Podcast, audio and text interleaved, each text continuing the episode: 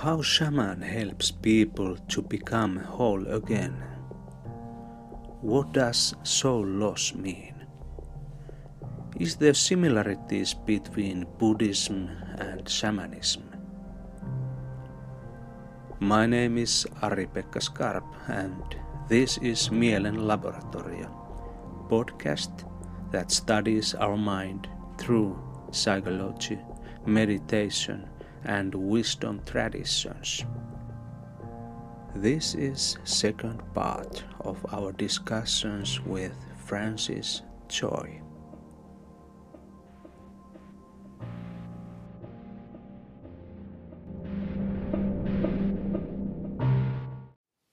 So it depends, you know. I mean, consciousness is a there's so many different layers and levels to it. But one of the things that I work on in in the everyday life is um, emotions. Mm. Is the emo- how emotional because the emotional the emotion has this incredible intelligence.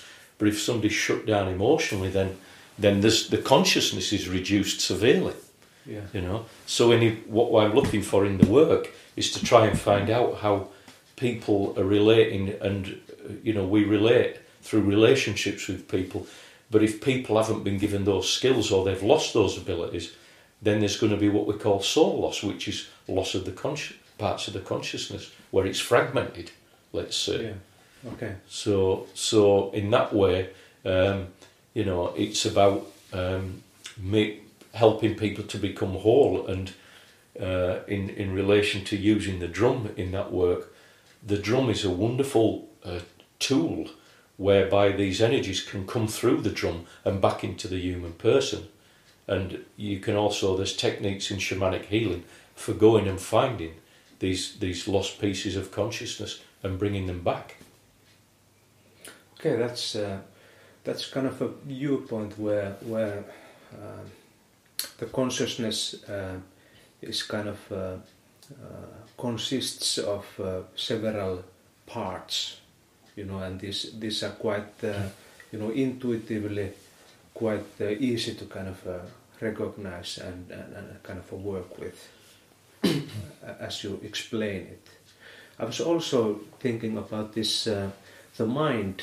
Uh, is it kind of a different level of, of, of being in shamanism, or how is this mind seen? you know, for example, you have had mm. had some experience on Buddhist meditation, mm. uh, where you focus on different, different, quite even abstract levels of uh, of a mind or consciousness. uh, so, are, are, those also studied in in shamanistic work, or how do you see it?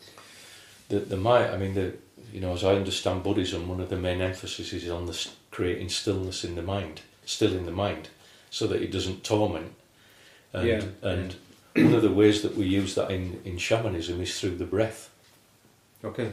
And and through I do breathing work every day to some extent, and um, so with the mind, I mean the mind. You know, as you know, there's a saying it's a, it makes it, it's either a terrible master or a, a or a, a, what is it an excellent slave. I can't remember the oh, something yeah, like yeah. that.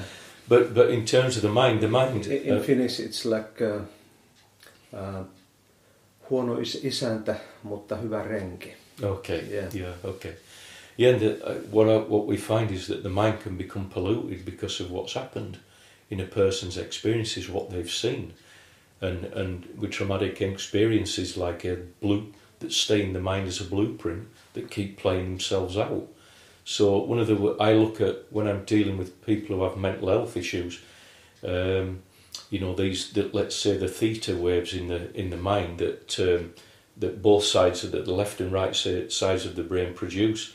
Um, we work the drumming is very good for that because mm. it helps if somebody is stuck in a traumatic world if they're depressed. What the theta uh, expanding the theta brainwaves can do is allow them to become more day, to bring daydreaming and to bring in more visual experiences that would take them out of this kind of stagnant place of stagnation.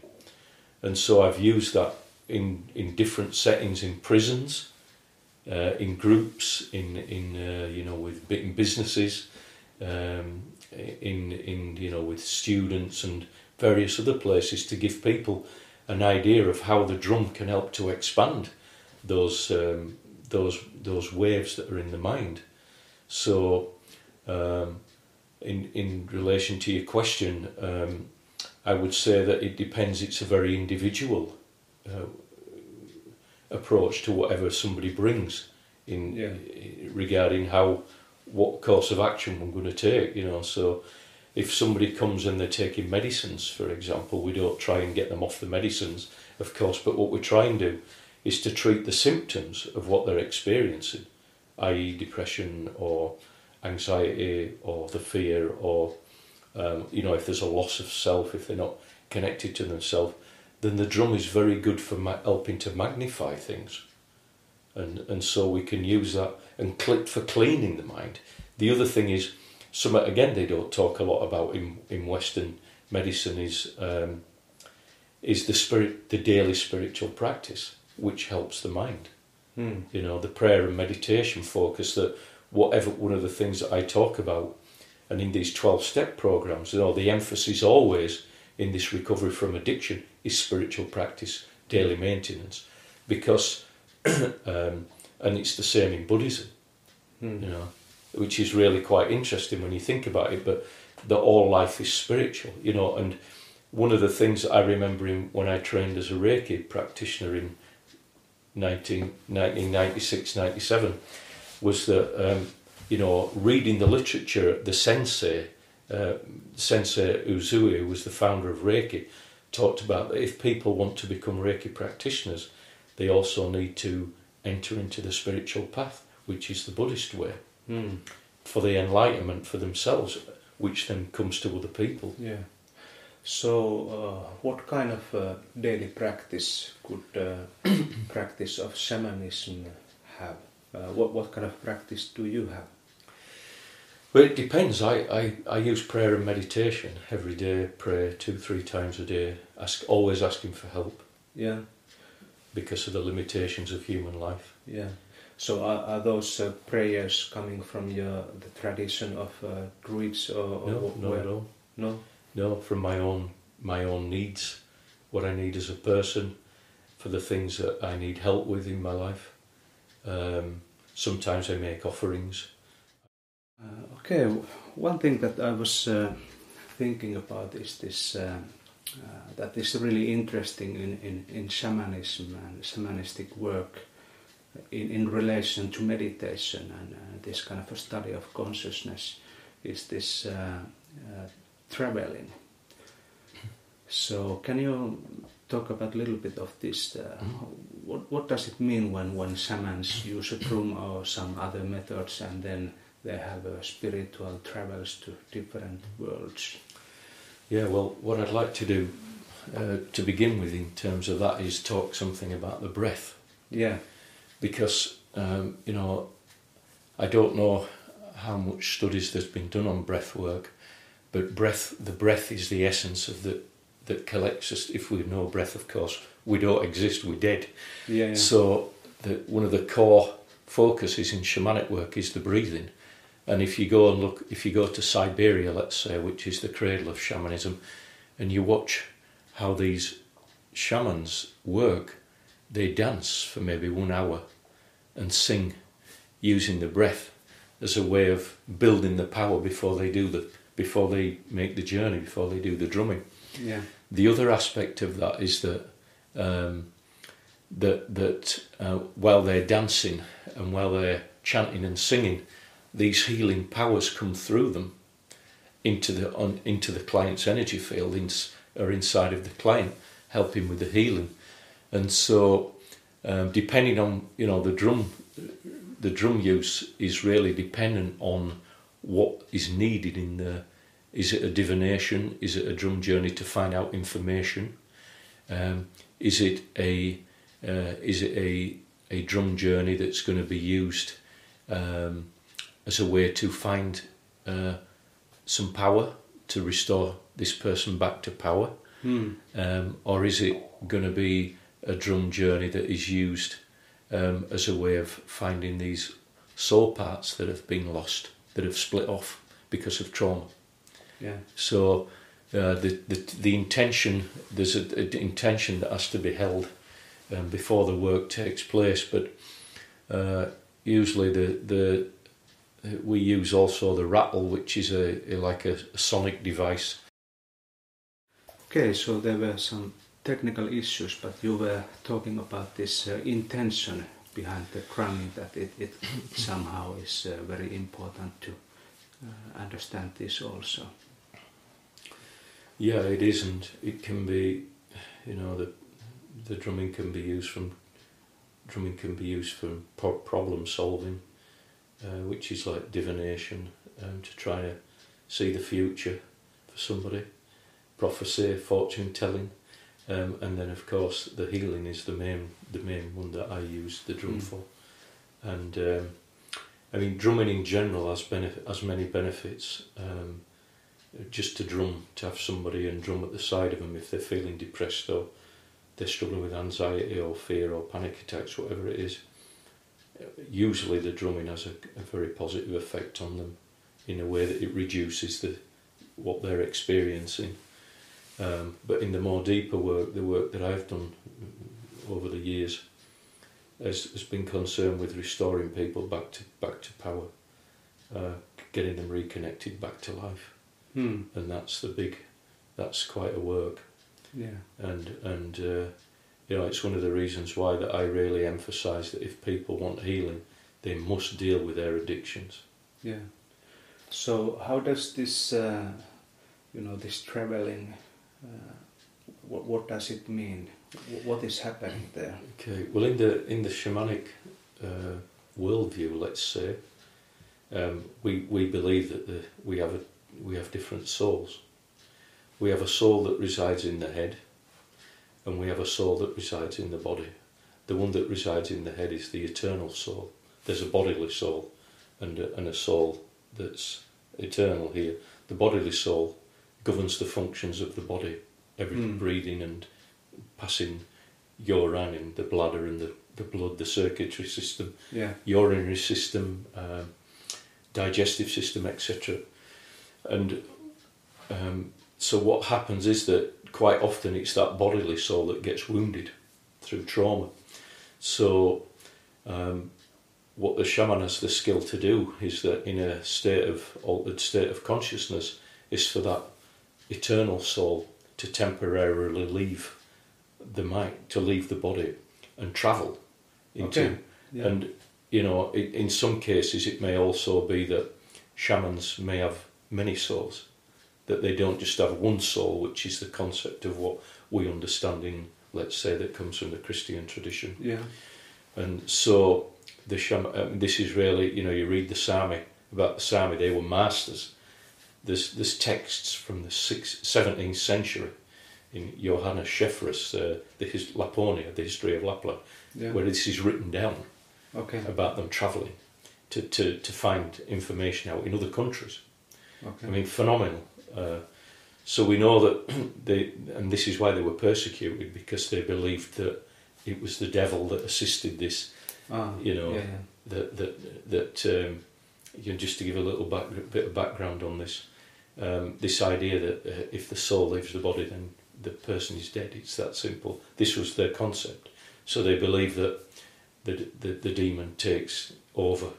If if the soul goes, the demon takes over. And it's like that's not the case. Hmm. And and um, so because it's the consciousness that leaves, that travels, and uh, so what one of the things that we do is um, you know there's many many different places to go, many things to, to depending on what you look what you what you're looking for. Is is the person has the person lost their power, and if so, then the the the spiritual journey would be to go and try and retrieve power for this person and to bring it back and then put it into the body Hmm. and and uh, um, or as the person lost a part of their soul you know are they somebody who's been uh, was traumatized let's say sexually abused or they were violently treated when they were very young or they had a terrible accident when they were quite young um, and if so it might be that an aspect of that soul is missing so the journey would there be uh, to go and try and find out whether or not there's any pieces of a person's soul Mm. that would need to come back. Yeah. And, and sometimes there's dialogue that needs to take place for that to happen. Yeah. Uh, is it possible to talk about uh, in in experiential way what happens in this kind of a spiritual traveling? Yeah. Uh, there's, there's usually in the shamanic, let's say, cosmology, would Mm. probably be a better description. There's three different levels. There's the upper world, which is the, the future, the, the greater picture. There's the middle world, which is this level, this physical world. And then you've got the lower world, which is to do with the past. So quite often, where when we're working, there's people, there's shamans that can specifically work with each one of these. There's people that work with all three levels. Mm. But a lot of the work I've done is about the past. So I work with the law, travel down into the lower world. yeah. And when you go down there, you meet your spiritual helpers and you strike up dialogue with them uh, about what is needed and ask for their assistance, their help to under, with undertaking the work. So it's uh, So, it's a concrete dialogue that you are having then. there. yeah, it's a, it's te- like you could call it telepathy or or or um, you know it's like what we call it interspecies communication, where we go down through a hall, or you know you might symbolically get into an elevator and go down. Mm. You might also you know go inside an animal that goes down, a fish or a snake that goes into the ground. It can be a, variation of different different Yeah. uh, vehicles for, for travelling, different mediums. Um, and then you strike up, you'll, you'll stand and, I, you know, when I do it, I can see myself standing there and I just talk to them. You Mm. know, I talk to them through the mental faculty Yeah. and, and uh, communicate with them through feelings, etc. Is, is it similar to uh, in a dream state or? It's maybe like that, yeah, maybe like that. We, we have a saying that, uh, you know, uh, the people say, oh, you know, it's just imagination, it's just ima-" Yeah. There's no such thing as imagination in shamanism. Everything is real. Hmm. Everything is as as spirit and soul. Everything has energy. Yeah. You know, so the idea is to learn to communicate with that, to feel it. This Yeah. is why all the feelings are important in shamanism Mm. that when you go into another aspect of reality and you go and meet those helpers, you not only are you looking and watching, but you're also feeling Yeah. for what they because they communicate. They may talk, they may communicate, or they may send sensations and feelings to you. Yeah. I don't know if you uh, any have any familiarity with uh, Carl Gustav Jung's work, uh, A little bit. But uh, there's some similarity to what you are describing that uh, what what Jung called this uh, active imagination, Mm. uh, a practice of uh, going, for example, in your own dream, and then uh, kind of experientially uh, study what is happening there and have a dialogues or whatever, ever there. So Absolutely, and you know, one of the reasons why we do the work on behalf of other people is that their power is so reduced because of what's happened to them that they can't they can't do it by themselves. So Okay. so our you know this is where we come in and try and help them. yeah, You know, so that's really interesting. I was thinking about this relation between people, how it is Mm. seen. So so Mm. usually in this our kind of a materialistic view, we we think that uh, I'm you know sitting here and you are sitting over there, and then there's air between us, and uh, you know we are very separate in a materialistic sense. But uh, what what I was listening to your saying uh, earlier is is that there's some some kind of uh, idea of uh, of connection that Mm. is in some other level than this. Absolutely. And you know, if you don't mind me saying, while we've been Yeah. sitting here, yeah, because one of the ways that my guides and teachers inform me about what's going on with people is to show different colours in the body. you Okay. know. And while we've been sitting here, I've seen some pink and blue energy around your left leg, okay, this bottom section here. yeah, Yeah. Now, I- I don't necessarily know. It would be easy for me to say that. Have you had a problem there? Has it been broken? Is are there some current issues with it? But when in terms of healing, Yeah. because I do healing work, one of the ways that my guides and teachers show me things is to highlight where the issues are in the body that need attention. Yeah, yeah. You have a sharp observation because actually I have some, uh, you know, numbness in sitting in this chair in this uh, leg that you Yeah. saw and in the area that you see these colors. Yeah. That's true. Yeah. I, I didn't pay any attention before you said, but now I can Right. really, really uh, Yeah. feel. it. Yeah. Yeah, so I, I don't look for they just show me where it, they'll come into me and then my the consciousness will change and it'll expand and then I see colours in a person's body. It's energy around and that's what that's what I'm saying. That's what we're made up of. So you know that can be you can move you can work with that. So it's you know when I put my hands on somebody, if there if there's an injury or an illness, uh, some kind of problem in there.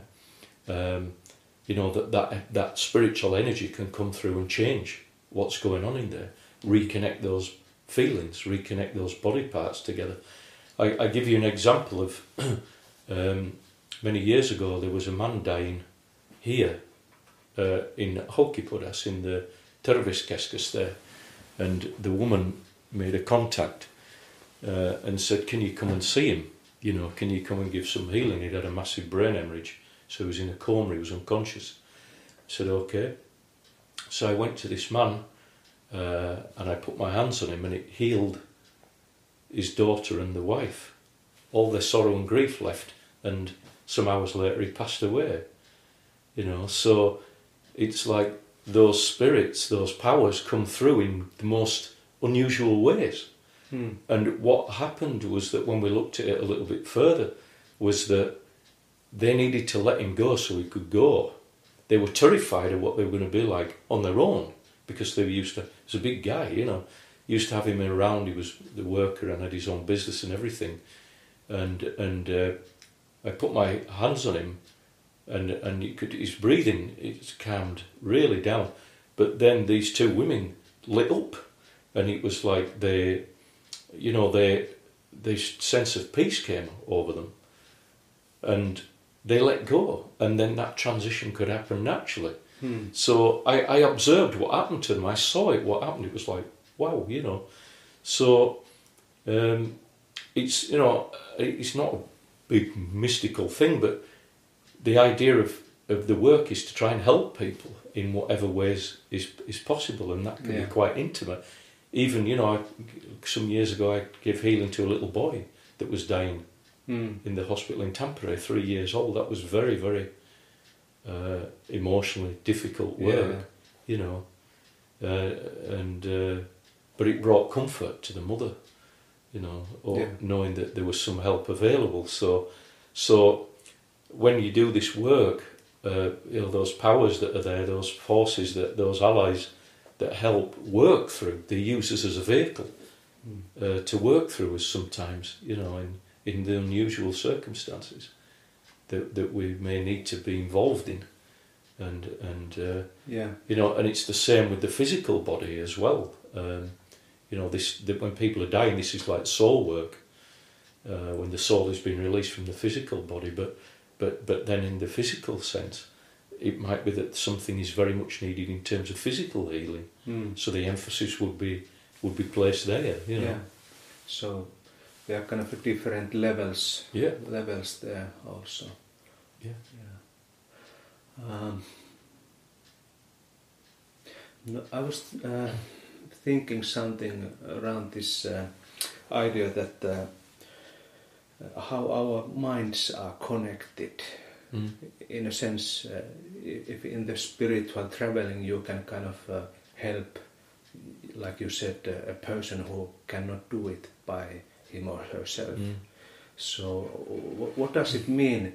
Is it uh, so that uh, we have a kind of a unique and independent minds, or is it more kind of uh, uh, more common or universal mind, or, or how is this kind of seen in this work? You know, one of the things that uh, one of the things that we talk about in shaman is, is cleaning the mind. Mm. is is somehow cleansing. You know, this is where the breath work comes in. The breath is just breathing. It it heals. It heals the the pain and the trauma and the and the you know the conflicts that are in there and the idea.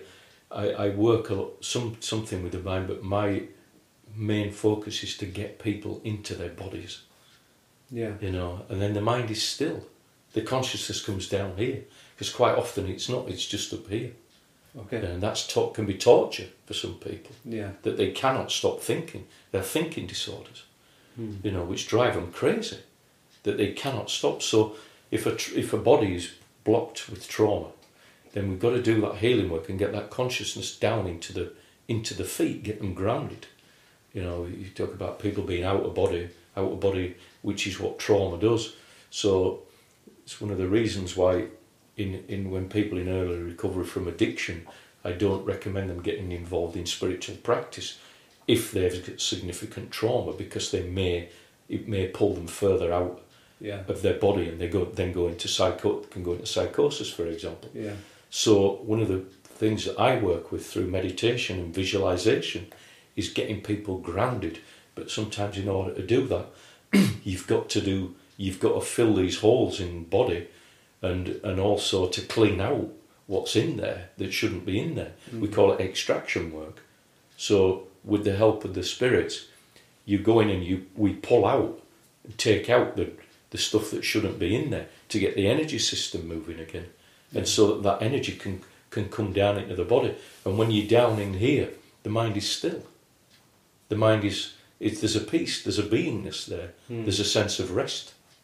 Uh, are you aware of any kind of, uh, let's say, you are a scientist yourself, you, Yeah. you are a doctor of uh, religious studies, Yeah, I- the, yeah. yeah, from the University of Lapland.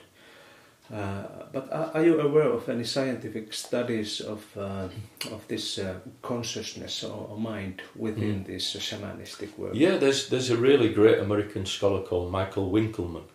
Mm. I could send you some links to some of his phenomenal studies Yeah. on, on shamanism and consciousness. Okay. Really, really interesting. Uh, can you say share something about these studies? Yeah, he talks about, you know, he talks about how consciousness can split off um, through trauma and, and, and disappear into, you know, consciousness as in soul, soul essence, and then disappear into, into um, you know, and he talks about integrative, integrative work.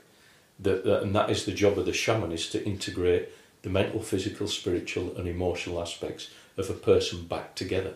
So all those aspects need to be addressed. It's not just the mental aspect.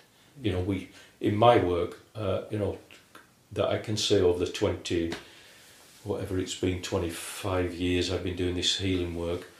Um, absolutely, the emotional aspect is the one that really you see the changes in Mm. people. We, with addressing that frozen energy that gets because that impacts the mind big time.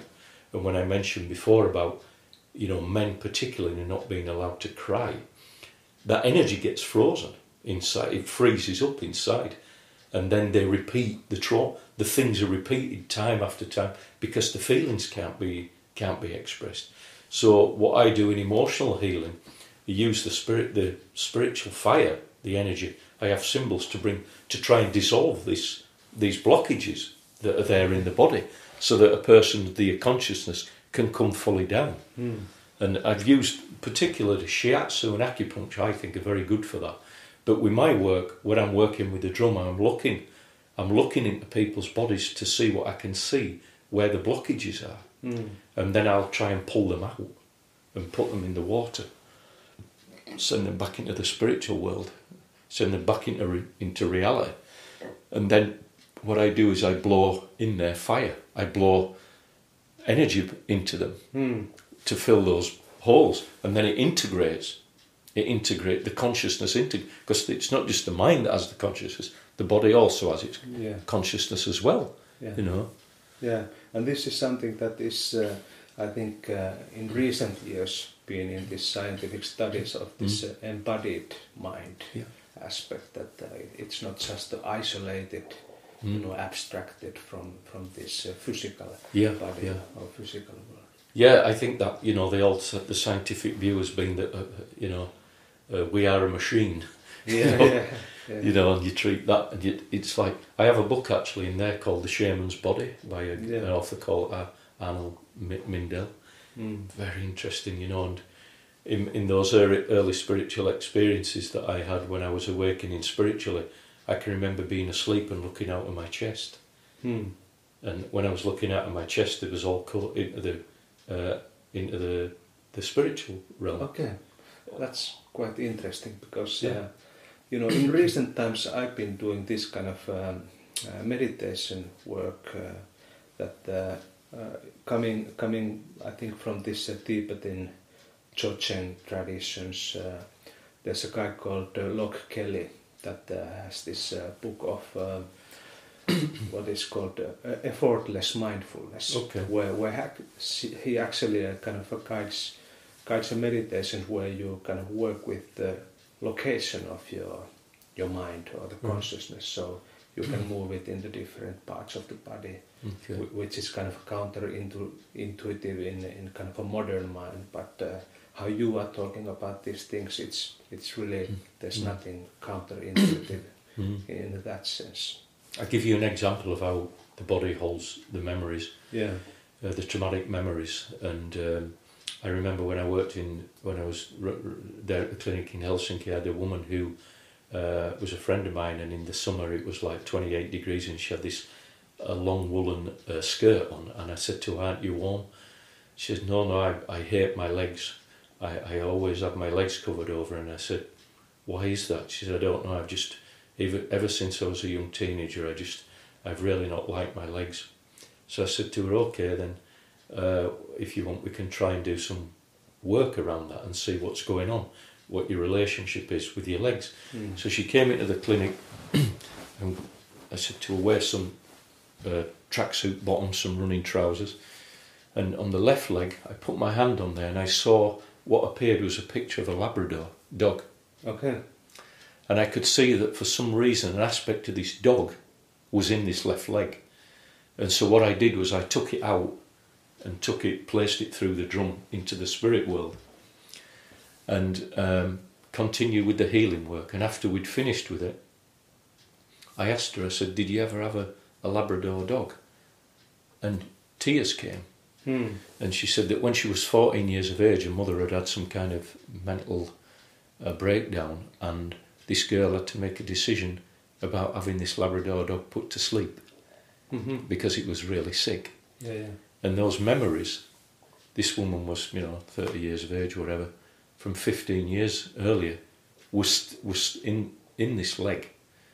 She was holding that memory, that painful memory from having to make this decision as a 14 year old, was in there, and as a consequence, um, she had a a bad relationship with the way that her, le- her legs, which is part of who she is. Hmm.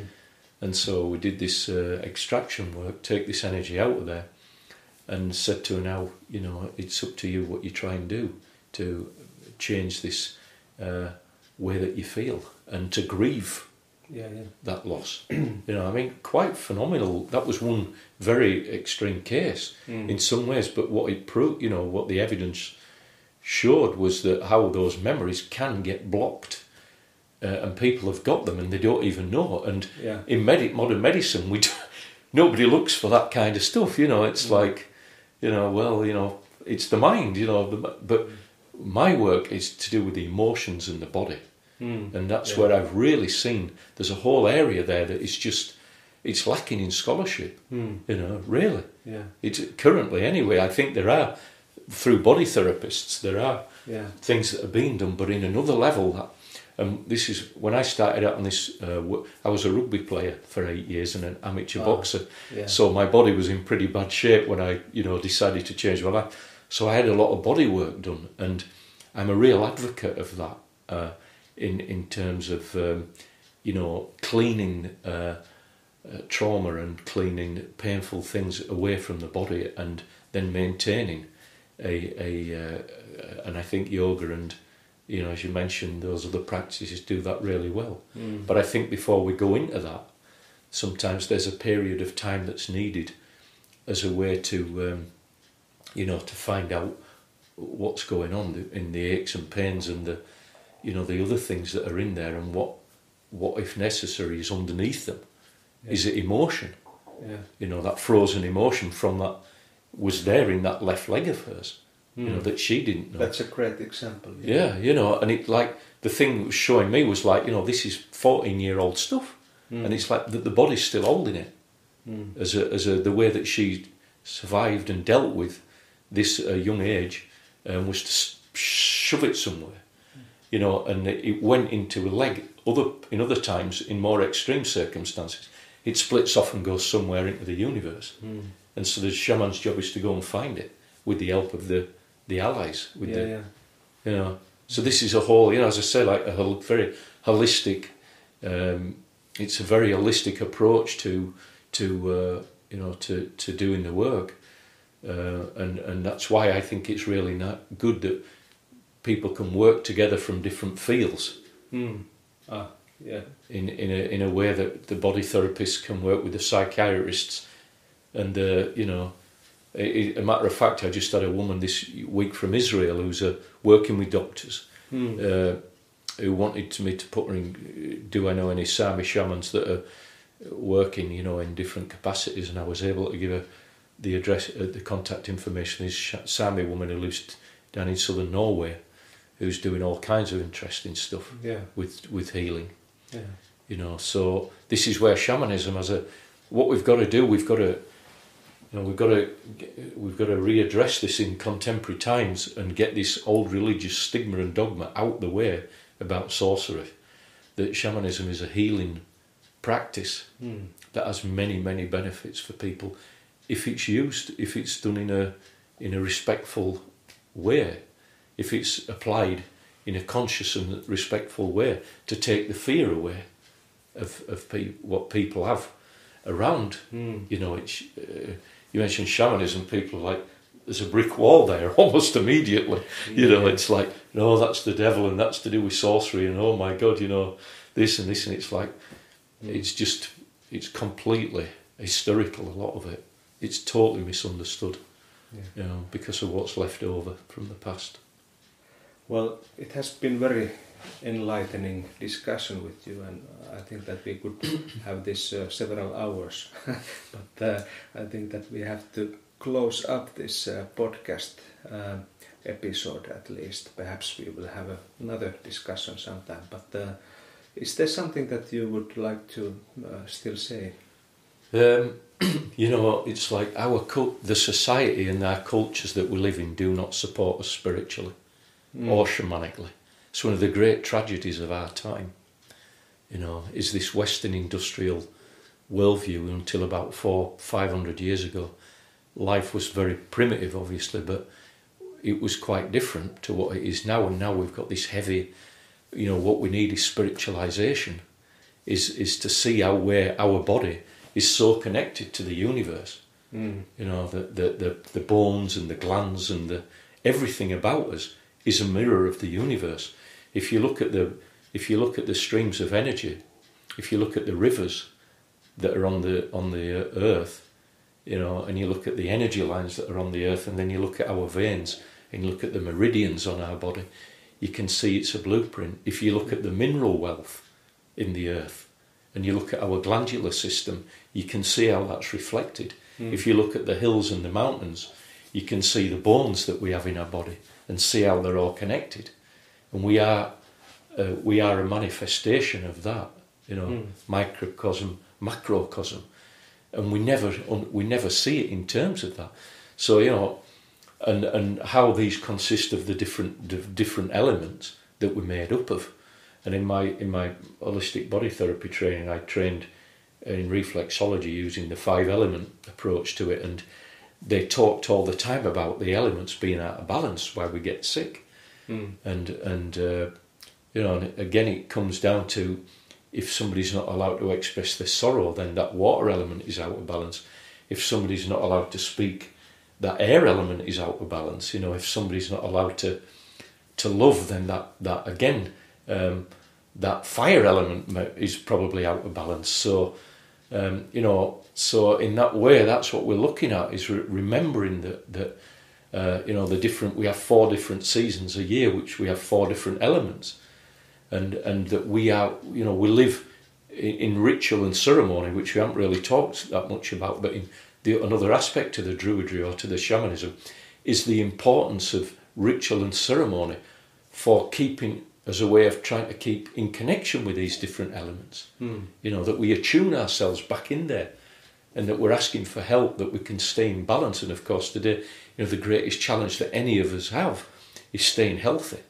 Yeah, yeah. You know, because there's so many vices and so many other things. You know, it's like uh, addictions, particularly, Mm. and and so somehow we're looking for a middle ground. You know, like as the Buddha says, you know, like Yeah. trying to find a middle ground and it might be that if we talk something else more I could maybe talk a little bit more about ceremony and ritual how important that is in life because you know they've had they've had, I, I remember doing some an interview with this medicine man from Arizona and uh, he's an addictions counselor addictions therapist on the reservation and this man was telling me that when these young guys or these native people come from rehabs for drug addiction, alcoholism, etc., what they do, they get them back into traditional ways Mm. as a relapse prevention method. Yeah. You know, that that is the prevention, the spiritual sp- connection back to culture, connection back to uh, family and identity, roots, to the traditions, as a preventative for relapse. We don't have any concept of that. Mm. You know, so there, there's these things that are missing, but that hopefully, you know, through pioneering work by certain groups and individuals, somehow we can come to start to see that again. How fundamentally important our relationship is with the traditions and with ancestors and with the animal kingdom and with the forests and the water and the earth itself and the spirit, you know. So, so this is they still do that, and they've had American Native Americans have this massive lineage. I think the ancient Finns knew this. I, the. Samish still know it. They still talk about it. You know, that Yeah, and, and I think that uh, you know many of us still know it in some Yeah. level. Yeah. You know. And it's how how do you know? And as you'll know, it's like a, how do we bring this together with with you know with traditional orthodox medicine and approaches and treatments? How do we, you know, how can we in, can we bring this back as a way of uh, maintenance or prevention of going back into into old patterns and old these old spirits? You know, they reawaken, they pull you back under. Mm. I often think about that, you know, in especially with addicts, people with addictive, ad- the addictive illness, codependency, Yeah. you know, because that's a, a again so charac- it's a spiritual illness. You know, codep- these addictions, they spirit. Look at the sp- connection from that that spirit, that life force, that that um, that power that is there because it's lacking, and people try and fill that empty Mm. sense of emptiness through all these various ways, you know, and then they get Uh, lost, they get lost, they get bound, they get bonded to it. See, So, um, would you have any kind of advice for people? You know, uh, what could we do? You, you know, uh, what what would any anybody kind of uh, could do uh, and kind of use this uh, shamanistic or holistic uh, worldview to improve one's uh, own, you know, emotions or this uh, mm. this total of, of the life. Well, I think you know the main thing is to deal with the addictions if there are if there's addictions there and trauma that's Mm. underneath it. Three different stages. The first stage is dealing with the substances, the substances, whatever they are. Mm. Pornography is a Mm. very common one nowadays. Yeah. Uh, sex and love addiction, uh, food addiction. Um, then you've got addiction to work, and you mentioned earlier about these people just hoarding money and trying to fill this emptiness. Yeah. And then you've got the chemical addictions, alcohol, drugs, marijuana, um, you know, whatever it is. Um, those are bad relationships. Addictions are bad relationships, so um, those have to be dealt with in order to let the pain come out. Mm. And, and they're also defense mechanisms. that coping mechanisms that people use. So those have to be addressed, and and often, quite often, eh, anybody who's in addiction will be individuated. They will be isolated. The retort, the restore, the rest, to restore them back to life means they have to become back involved in a community of some kind, Yeah. back with people, you know, and and that is uh, once that's been done, then the pain, the trauma, the feelings, that recovery work, the stage two work, what we call uncovery work, is to start working at getting, doing the emotional work, the emotional recovery work. When that's been done, however long it takes, then comes the spiritual empowerment. Hmm. But you've got to clean that. You know, from my experience, that people have got to. One of the things that they, some people do, they do what we call spiritual bypassing, whereas they might just stop drinking for a few months or taking drugs and become super spiritual, Yeah. which is a total avoidance yeah. of doing this. Going through what I said, I was talking to somebody about this yesterday. Going through pain is what heals people Hmm. you know but people need help with pain because they they they can be in it for so long and so it's all they know you know so what i have to talk about is if people don't go through those painful feelings they keep repeating the same things over and over again. Hmm. you know so work and that of course it takes it takes time. It takes time depending on what's in the background in Yeah. the in the historical background. You know so so those three predominantly those are the three aspects. The first aspect is uh, you know maybe one to five years or whatever dealing with the addiction stuff and then into the emotional recovery work. Hmm. and this is why I think these 12 step programs work quite well. Is because they have a they have a framework for doing that recovery work you know that that for cleaning out uh, what's happened what they've done etc but then you drop down a deep level there's a great book actually that I would definitely recommend to you it's called The Wide Open Door by a guy called Tav Sparks who's an addictions therapist Yeah. and I read this guy's book 20 odd years ago, changed everything about my focus on on life and recovery Yeah. work.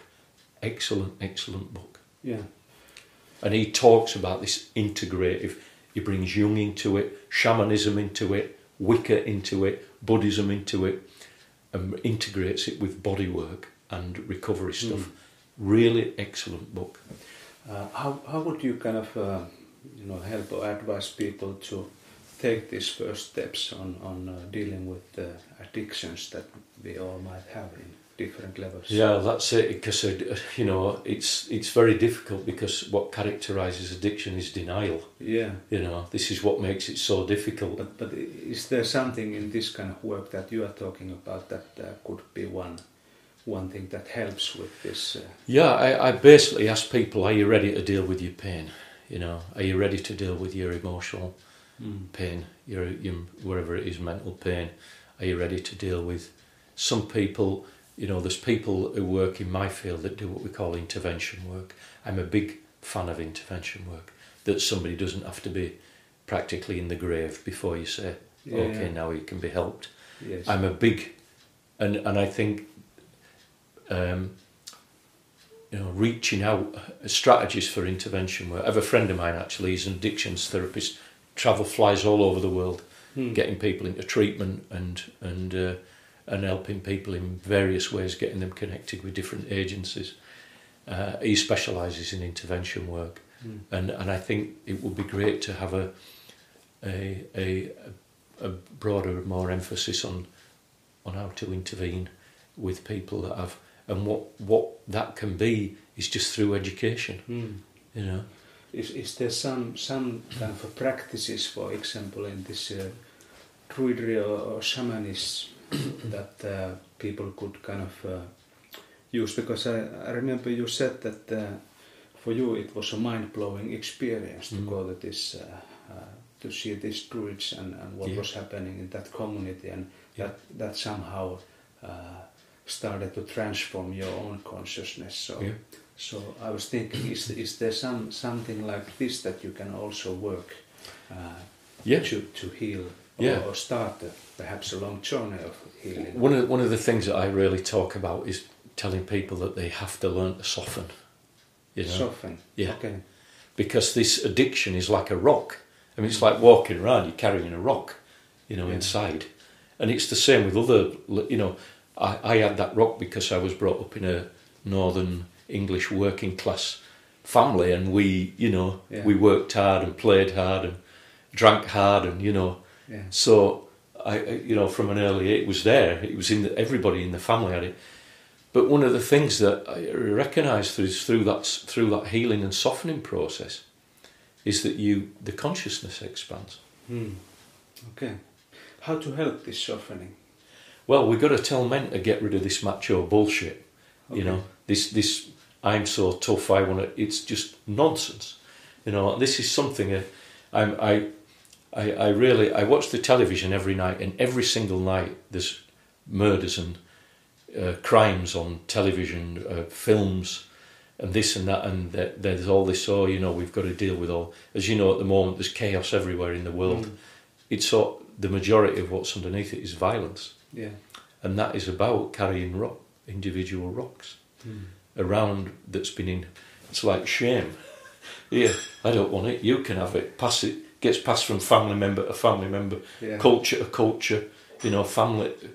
it- unbelievable when you look at it. So, meditation wears the rock away. Hmm. You know, it lessens it down Okay. spiritual practice in my experience.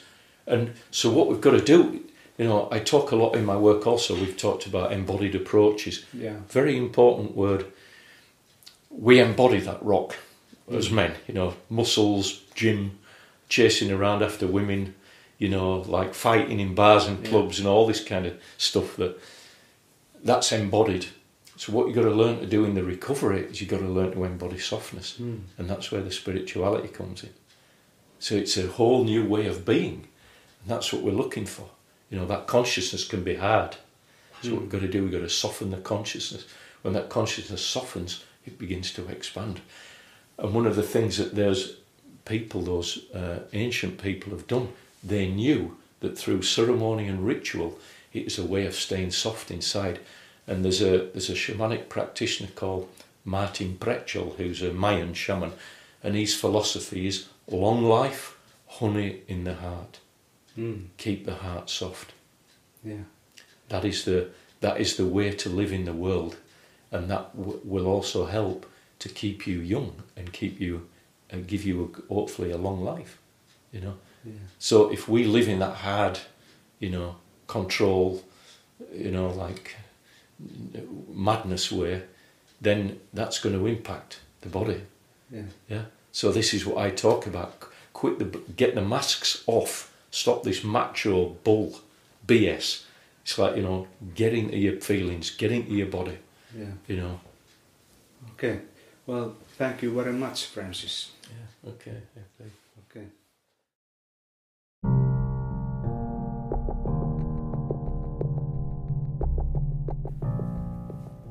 Tämä oli Mielen laboratorio. Löydät lisätietoa osoitteesta www.mielenlaboratorio.fi. Jos pidit kuulemastasi, kerro podcastista myös ystävillesi, jotta hekin pääsevät sukeltamaan syvemmälle oman mielensä labyrintteihin.